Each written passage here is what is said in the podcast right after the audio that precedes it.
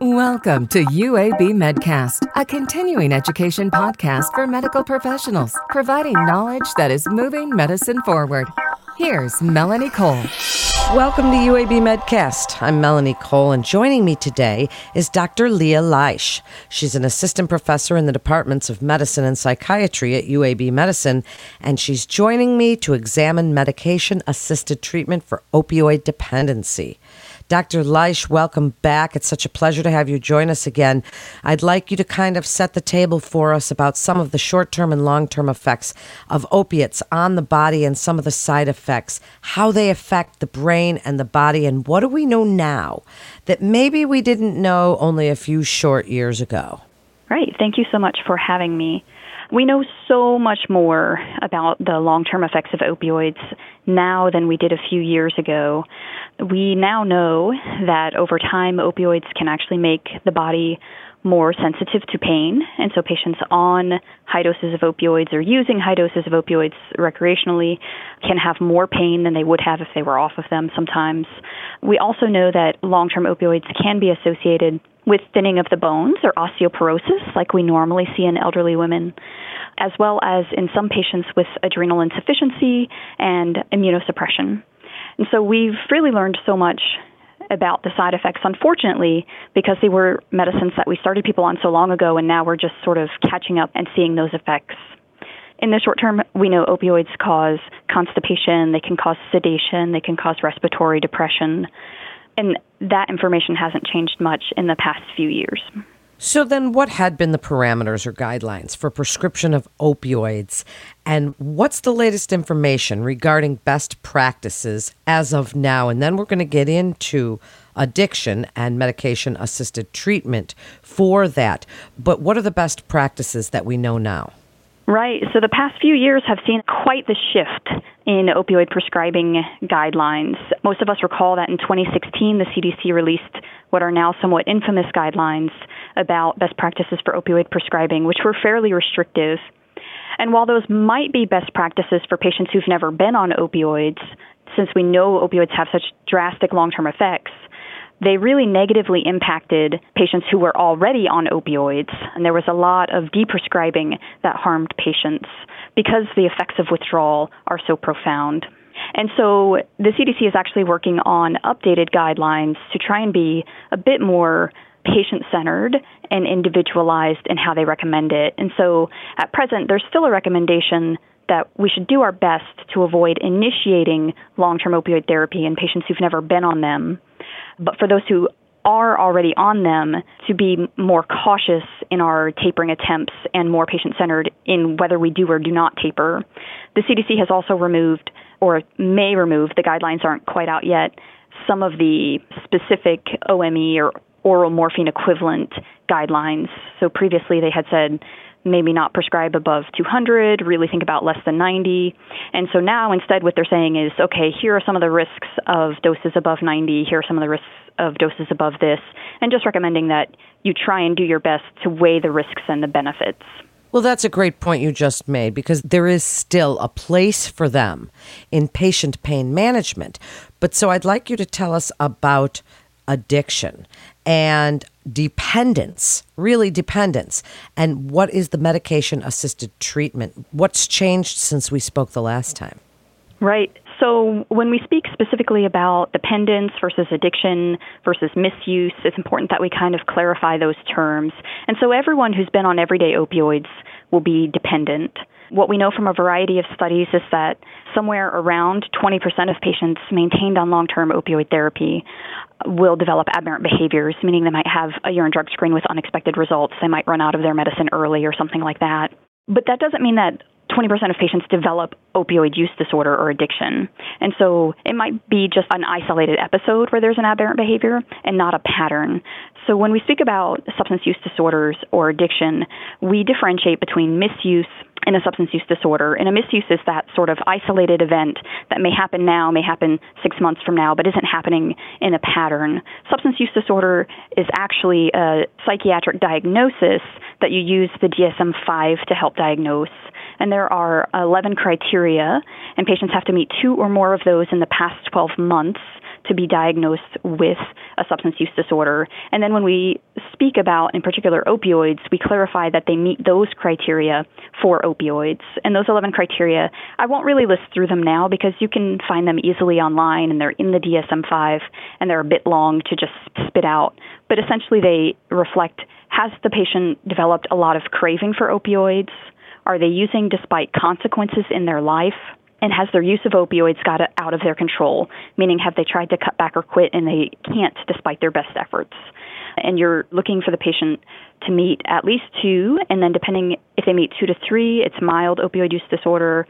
Four or five, it's moderate, and then six or more is severe opioid use disorder. And in regards then, if you diagnose your patient with an opioid use disorder, in regards to options for treatment, the most life-saving treatment is to get them on a medication for opioid use disorder. I won't speak a ton about counseling today, mostly because the literature is back and forth on whether or not counseling has an impact in mortality. That's not to say that there's not benefits of counseling. There are certainly benefits in counseling that individual studies have shown, but when we take studies as a whole and look at them, trying to decide what impact the counseling had versus medications, patients who receive medications even without counseling are still far more likely to survive than patients who are not.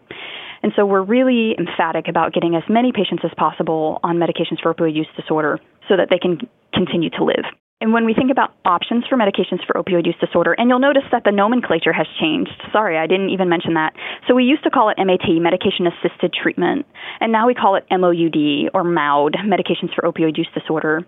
And that's because the majority of addiction specialists don't feel like counseling is per se, it shouldn't be something that prevents people from getting medication. So in the past, if patients couldn't participate in counseling, we would say, well, the medication's just an assistance to your counseling. And so if you can't afford counseling or you can't access counseling, you shouldn't be on medicine. And what we now know is that even in the absence of counseling, there's some benefit of medicine in keeping patients alive. And so we've changed it to medications for opioid use disorder. There are still just three F D A-approved medicines for opioid use disorder. One is naltrexone. That's a medicine that blocks the mu opioid receptor. It doesn't give any activation or make the person feel high. In fact, it just blocks it completely, which means that if they were to use an opioid like heroin or fentanyl or even a prescribed opioid, they would not feel its effects at all. So patients stop using opioids because it's just a waste of money and it's not rewarding. Secondly, the second medication for opioid use disorder is methadone. So methadone has been approved for this since the nineteen seventies. It is an agonist of the mu opioid receptor, meaning it activates that receptor, similar to heroin or fentanyl, which have activity at that receptor. However, it's very slow onset, slow acting, and so it tends not to be misused in the same way that some of the other fast-acting opioids are. That being said, if you take enough methadone, you can get respiratory suppression and death. And so because it carries a little bit of risk with it, it is only dosed through federally registered opioid treatment programs. Locally, these are often called methadone clinics. At those clinics, patients have to go once a day, every day, for at least the first three months. If all their drug screenings are consistent and they're participating in counseling, they can sometimes get take-home doses after the first three months. But it's a therapy that involves a fair amount of work on the patient's part.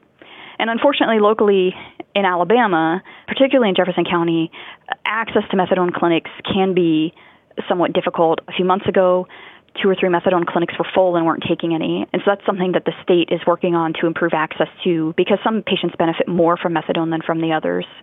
The third medication for opioid use disorder is buprenorphine.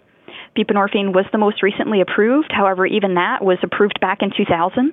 Actually, I think it was approved in nineteen ninety-eight. And then the Data two thousand Act allowed providers to prescribe it in an outpatient setting. So any provider who has an X waiver can prescribe buprenorphine for the treatment of opioid use disorder. Buprenorphine is a partial agonist at the mu opioid receptor, meaning that if you give more of the buprenorphine, you get more activation of the receptor only to a certain extent. Then after higher doses, even the higher doses don't make the receptor any more activated. And so patients are less likely to have respiratory suppression or death on buprenorphine. In fact, on therapeutic doses of buprenorphine, there's not reported cases of buprenorphine-only fatalities. There's only been some overdoses in the setting of co-use of buprenorphine with alcohol or benzodiazepines, other respiratory suppressants. And so if you're using buprenorphine at prescribed doses, your patient should not have fatal respiratory suppression. Since it is safer, we're allowed to prescribe it through outpatient clinics using our X waivers. One of the major changes in the past year has been physicians used to be required to have eight hours of training in order to get that X waiver. You no longer have to have those eight hours of training. You simply have to go to the SAMHSA, the Substance Abuse and Mental Health Society of America, S A M H S A, website. And if you simply Google SAMHSA buprenorphine waiver, the website for it will come up, and all you need is your D E A, its expiration date, and the address it's registered to. And the process of getting that X waiver to treat up to thirty patients takes all of three minutes. And so we're really trying to encourage every provider out there who has a D E A to just go ahead and get that X added. That way, if you ever have a patient walk in your door, you don't have this emergency where you want to get them started on M O U D, but you don't have the waiver. And so that has been the major change that has been exceedingly helpful. Wow. You are just a wealth of knowledge, Doctor Leisch. That was just such an excellent, comprehensive answer, and thank you for letting other providers know what's involved in prescribing these medications for opioid use disorder. I'd like you to wrap it up. Your best advice, what you would like other providers to take away from this updated podcast today, and when you would like them to know that they can refer to the specialists and the experts like yourself at U A B Medicine. I think the big takeaways I would love people to know is that these medicines absolutely save lives. Patients with opioid use disorder not on medication have a standardized mortality ratio of about six. When you get them on medication, that comes down to just under two.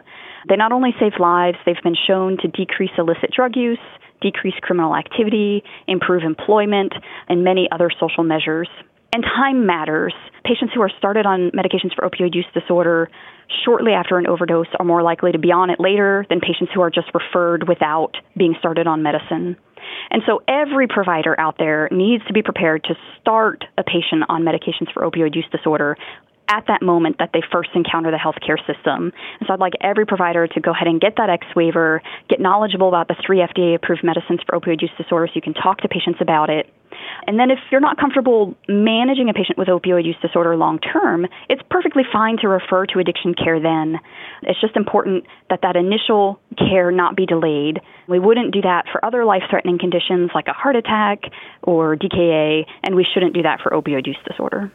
What an excellent guest you are, Doctor Leisch. Thank you so much for joining us today and really sharing your incredible expertise and professional information today. It's such an important area for the country right now. A community physician can refer a patient to U A B Medicine by calling the MIST line at one eight hundred U A B MIST or by visiting our website at u a b medicine dot org slash physician. That concludes this episode of U A B Medcast. I'm Melanie Cole.